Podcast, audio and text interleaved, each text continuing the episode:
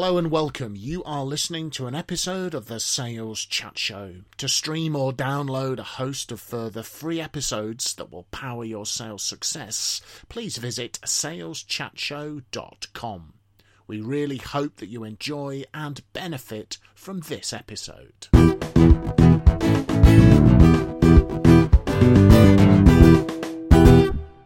Hello, folks, and welcome to another episode of the Sales Chat Show. SalesChatShow.com, driving your sales success. I'm here with my colleagues, Mr. Phil Jesson Mr. Graham Jones, and I am Simon Hazeldine. And this episode of the Sales Chat Show we are looking at the question how do I hit my sales target? And before we go into that, I would just like to say we recommend that everybody wants to listen to another saleschatshow.com uh, episode called Should You Scrap Your Sales Target? where Graham was attempting to convince Phil and I that we shouldn't have sales targets. Very, and very convincing I was too. Very controversial, you were too. yeah, it's a very a very progressive view, I think. Um, but we are working on the assumption that the vast majority of our listeners do have a sales target. So we thought we would give you some thoughts, tips, ideas, and strategies for doing exactly that. So I'm going to hand over to Mr. Jesson to kick us off. Yes, thank you. Um, as we all know, sales is hard work, often quite challenging, but fortunately, it is not rocket science. If you think about where the results can come from, how we can achieve our sales target. Beg to differ, it is rocket science if you're selling rockets. I'm tempted to say cut, but I will soldier on. Um, if you think about where the result can come from, it can only come from four places. Suspects, companies or individuals that we know nothing about, prospects, where you could probably put a face to a name because they've been contacted or visited in some way, shape, or form, customers who are buying regularly from us, and of course, key accounts, maybe that handful of very important relationships, often built around the 80 20 principle, 80% of the business coming from 20% of the customers, blah, blah, blah. So, fortunately for us, the result can only come from suspects, prospects, customers, or key accounts. And it's really about working out how much of the sales target is going to come from each of those four boxes backwards. Mm-hmm. Start with the key accounts because we know most about them, then look at the customers because we know most about them, then the prospects that we know something about, than the suspects that we know very little about. So I would call that backward planning, looking at how you're going to achieve the target. And after that, eh, there, there are really only two things that we as salespeople can do about it. It's about the quantity of work that we put in, sheer hard graft, and the quality of it as represented through our conversion rates and such like, and the skills that we have, and making sure that we as salespeople and our listeners today are equipped to deliver the numbers that they're expected to deliver. So before we plough into our new sales year and after our target, it is that restraining ourselves to step back, have a think, do some analysis, yeah. Put, put, the, put the plan in place. I mean, the, the, the, way that I look at this is that um, uh, a sales director, for example, probably has a 25 page business plan, uh, and any salesperson uh, maybe should have a one page business plan yes. Yes. with the detail on it showing where is that result going to come from. Um, and as we all know, you know, the time spent on preparation and planning is seldom wasted, mm-hmm. uh, and it will have a huge impact in where that uh, uh, result comes from in the weeks and months that follow. But also, your approach is driving would be driving me to think about you know, how much of my time, for example, do I need to spend on prospecting activity yeah. in order to close the gap between yeah. what I'm likely to get as kind of a, yeah. a run rate of business, we might call, or, or existing business. And we're looking at what the gap is and the best way to close it. If you backward plan it today, let's imagine that you've got a three month target, for example. If you backward plan that today, you'll know how many suspect calls you need to make. Mm. If you don't backward plan it, life will unfold, and then two and a half months in, we'll probably realise that we should have been doing a lot more yeah. suspect yeah. calls than we actually have. Too late, time has run out. and then I think you know you, you're looking on you you can sell new products to new customers, you can sell existing products to new customers, you can sell more of your range to existing customers. So you can think of different ways Yes. in order to how or how do I get the existing customers to buy more frequently? If you know where you're going, you're already halfway there. Phrase for the day there, folks. Thank you. Uh, now the second, uh, the second one uh, uh, uh, for me is uh, Phil saying, you know, you've, we've only um, we've only got a certain number of things that we're able to do, and we only have so many hours in the day and so many days in the week to sell. So obviously, we want to be working as productively as possible. So I'm a big advocate of qualifying sales opportunities properly. So before you invest a lot of time and effort, qualification is a process of understanding how likely you are to win it. Now, it's not it's not an exact science, but rather than pursuing everything with equal vigor, we prioritize opportunities that we're most likely to win. We've, we understand where the budget is, we understand who's involved in the decision making process, and, and what that process is. We understand the timing from the customer, uh, how soon they need to do something around it. Is there a good fit between our capabilities and cultures? And also, is there a sense of urgency, as in the customer wants to do something with it quite quickly? Yeah. Because if there's no urgency, it goes on the back burner and, and it, you can spend a lot of time going round and round. Yeah. So, you know, having some sort of spreadsheet or something where you can just put your opportunities, have some sort of ranking one to three, low, medium, high.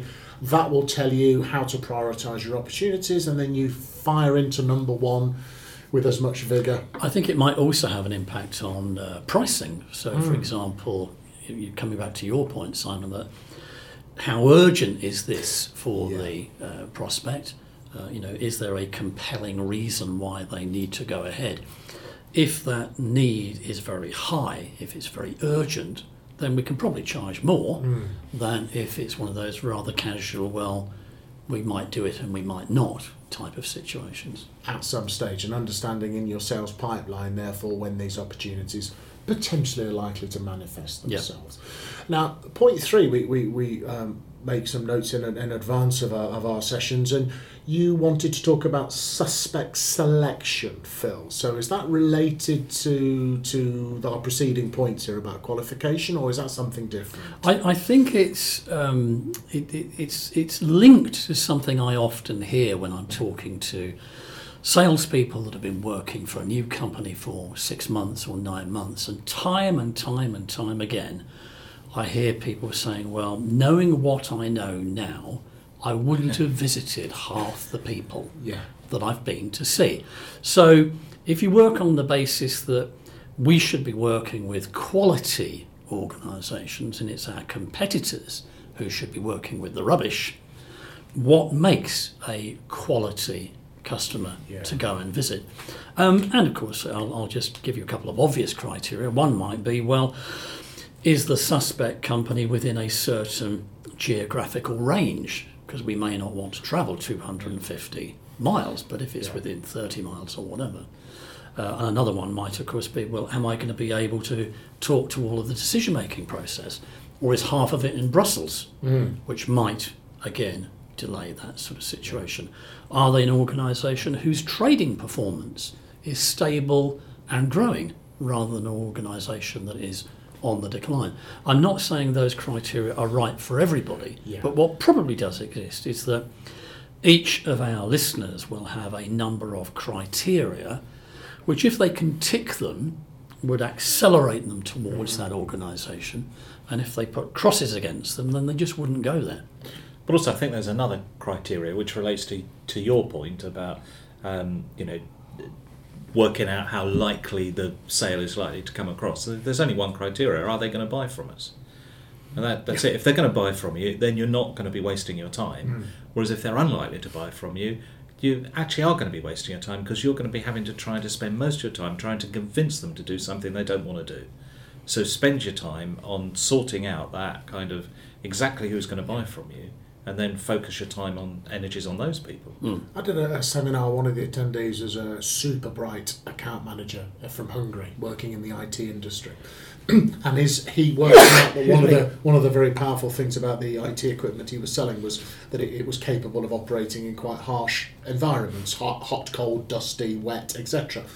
So, and he was selling like by the cartload into some um, companies in manufacturing. So he then basically went, "Oh, hello." manufacturing environments and he basically had lots of suspects to go for because anybody every business in Hungary needs IT kit.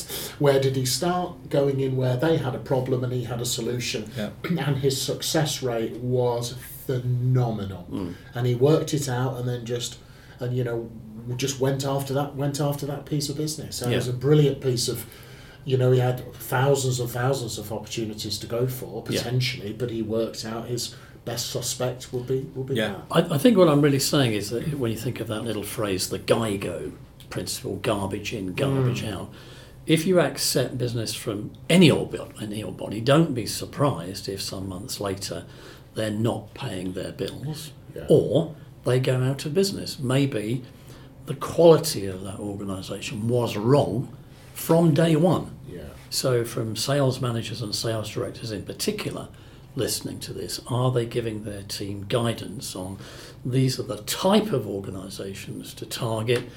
These are the type of organisations to leave well alone. Mm. Those are the ones that we want our competitors working with. We don't want anything to do with them. Because as my first ever sales manager said to me, a sale isn't a sale till the money's in the bank. Exactly so I right. think part of your suspect selection is the financial Yeah. health and viability of, of, of, of the Yeah, customer. can they pay the bill? Can they pay the which bill? we can check out. Yeah, absolutely.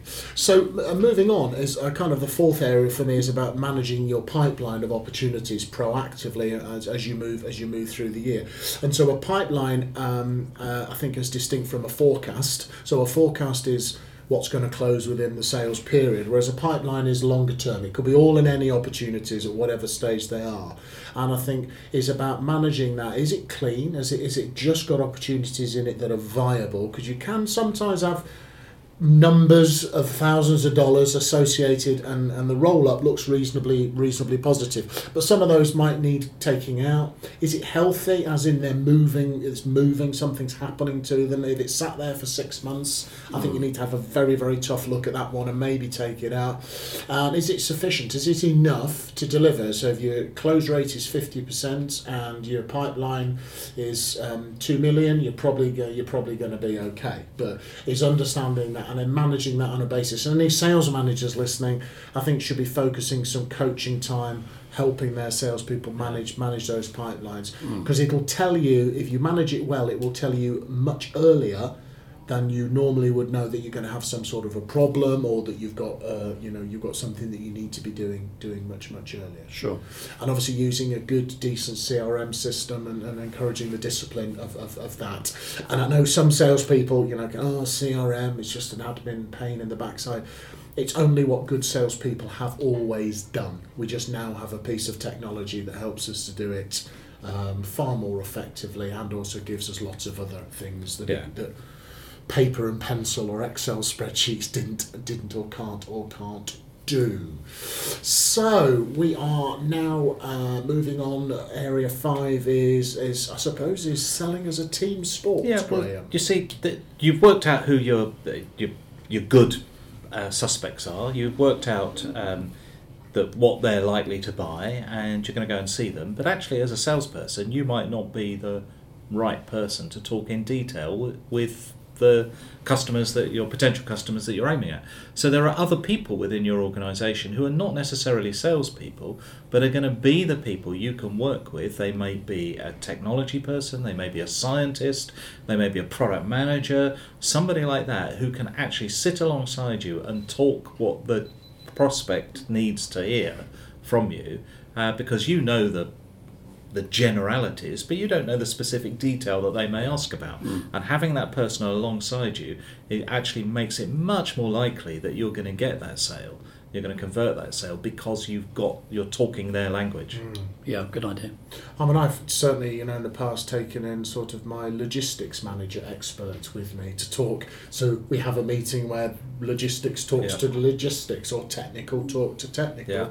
The other person as well, I think, to bring in sometimes is sometimes more senior managers from your own organisation they can sometimes unlock meetings with higher Yeah. people than maybe you can sometimes. You know, I certainly certainly coached a key account manager in Germany um, to take his MD in with him because he wanted to get some executive level. And it was an alien concept because the, the MD was two or three levels above Yeah. him in the hierarchy. And I said, well, your MD wants this business, doesn't he? Of course he'll come along and help you. And it, although it was a bit, I think, a bit unnerving for him to begin with, he actually went to the, approach the MD via his boss, and the MD said, "Yeah, when do you want me?" Yeah. I you think, know, and that's the great thing to do. I think that's a great idea. I think it requires a bit of a, a change in attitude Yeah. on the part of our salespeople Mm. because sometimes uh, when told that the boss is coming out with them for the day, that can be a little bit of a They think they're under review. under Yeah, review. yeah, yeah. Why me? Uh, I better be on my best behaviour rather than normal behaviour. But um, we would encourage our listeners to view uh, the boss coming out with them as a, as a resource, Mm. uh, to view Yeah. the boss as a consultant to their territory, etc., etc., and to make sure they're getting their share of the boss's skills and talents Absolutely. on those joint visits. Absolutely, get them get them out with you and um, and help them get them to help you to close close the sale. So you talked about the importance of planning, uh, Phil. So kind of our, our sixth sort of area. So we've got our plan in place. Is that game over then? Our plan's done. What's, what's Um, as Winston Churchill once said, uh, no plan survives contact with the enemy. and during the course of the three months, six months, or whatever we're talking about, stuff will happen. So, yes, although we are encouraging people to have a plan, uh, we, they, they should take time uh, to park the car, switch the mobile off, have a cup of tea, have a cup of coffee, and to review. There is a lovely mnemonic called Opera. Have you heard of that, Simon? I think you've mentioned this from your military From my background. military but rem- background. Reminds I thought it was me. from his musical background. You'll know it from your days as a security executive at the music halls, or as Graham and I would call it, bouncer.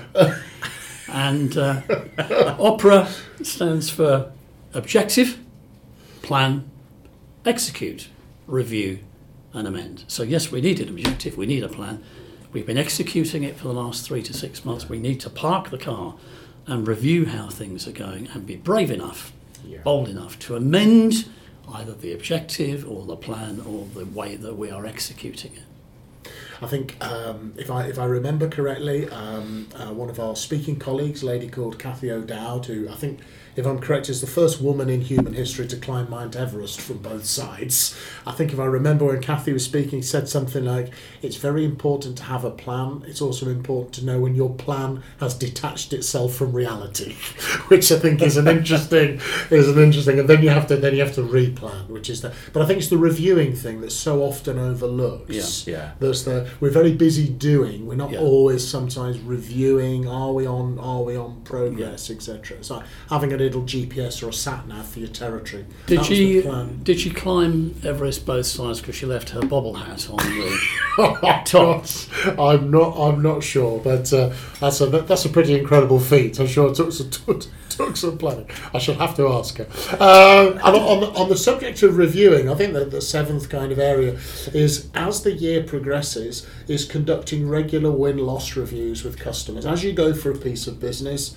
If you win it, always worth asking the customer, could you please tell me why you've selected us, what it is you liked Yeah. about us, or what we did that, that, that made you want to buy? And the same thing if, if you don't win the business, can I ask you why you didn't why you didn't select us? Um, 'cause do, you- do, do you think the customer's going to be honest if the salesperson Yeah, says, I think you- "Why didn't you give us the business? I think you have to you have to position it that you really want to learn from the feedback and you would like to know the genuine real reason.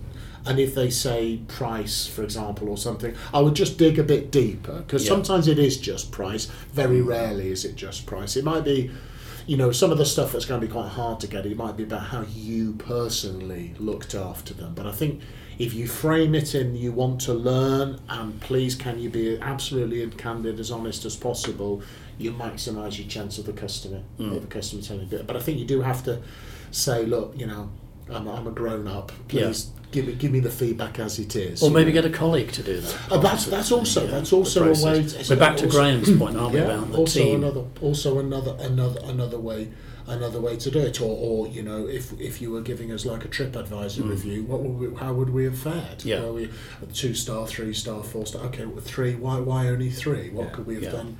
What could we have done better? Because then you can copy. And do more of what works, Yeah. and eradicate eradicate Yeah. what, what what doesn't. Sure. And over time, you should you should be able to be raising your success rate by doing the things Yeah. um, that are working. Because sometimes why they selected you is surprising. Yeah. You assume it's because of the quality of your product or something, or the Mm. Yeah. technical superiority. And it's not. And they may say, well, yeah, we didn't think that was particularly much better than the competition. What we really liked was the way you did X, Y, Z. Again, we've, we've said this a few times uh, during this episode that for sales managers and sales directors uh, listening to us today, maybe that's a point to include in sales meetings. Absolutely. and to openly encourage members of the team to talk about why they won it or why they lost it. Yeah. There's some learning in there either way. We don't want people being defensive around the mm-hmm. table. We need them to be open and honest and share that stuff. and it's about how the culture I think that you create of learning around that sort of thing, and that and that you know we never lose because we learn one Yeah. way or another. You know, if we lose, that we must learn. Yeah. Because I think also what we sometimes do when we win in many organisations is we pop the champagne cork. We don't know why sometimes Yeah. we won, and it's really important to kind of Yeah. learn and refine our Re- approach. over reflecting on whether you win or whether you lose, reflecting on everything you do is a Yeah. really important task, and a, a lot of businesses miss it out. Yeah. And it's you learn a great deal from that. So just sitting back and reflecting on how that sales meeting went, what went well, what didn't go well, Yeah. write it down, and reflect on what you did each time. time. So the, the moral of thi- of this story is that if you lose, don't lose the learning. Absolutely, Yeah. absolutely, always. I can remember sitting in front of a very large company in the UK. Uh, we came second out of five, so better than better than coming fifth out of five, but we came second. And I spent an hour with the chief, uh, the person who was leading the buying decision. Very painful hour Yeah. to find out that our proposal was very complicated versus the people they selected. We also won a piece of business in the same month from another large company who put the two proposals side by side hmm. on the desk, and you could see one was very clear, one was a little bit over engineered and complicated. We confused the customer, they deselected us. So we just then made all the proposals like the one that won. So you learn learn from success, learn from failure. So there Can we I just are. pick. Phil Yeah, up please, though, yeah. at one Oh, point? Oh, hang because on, he did say right at the beginning that this was not rocket science. And then halfway through, he told us we needed a Geiger counter. just, just, Just- mention it. Just thought I'd mention it. And I was speaking to one of my friends in America who uses the expression "it's not rocket science" quite a lot, and uh, and he said, "I'm going to have to stop saying that." I said, "Why is that?" And he said, "I'm visiting NASA next week, trying to get them as a as a as a new client." So you know, if it is rocket science, it is rocket science. So, ladies and gentlemen, you have been listening to the uh, "How Do I Hit My Sales Target" episode from the Sales Chat Show. As ever, uh, Mr. Graham Jones, Phil Jesson, and Simon Hazeldine wishing you good luck, good selling, and please visit saleschatshow.com. There is a huge library now of valuable free recordings like this one. So, particularly as we said right at the start, next one to listen to, probably if you're a sales manager, is should you scrap your sales targets? A very lively debate was had by all. So, good luck and good selling, folks.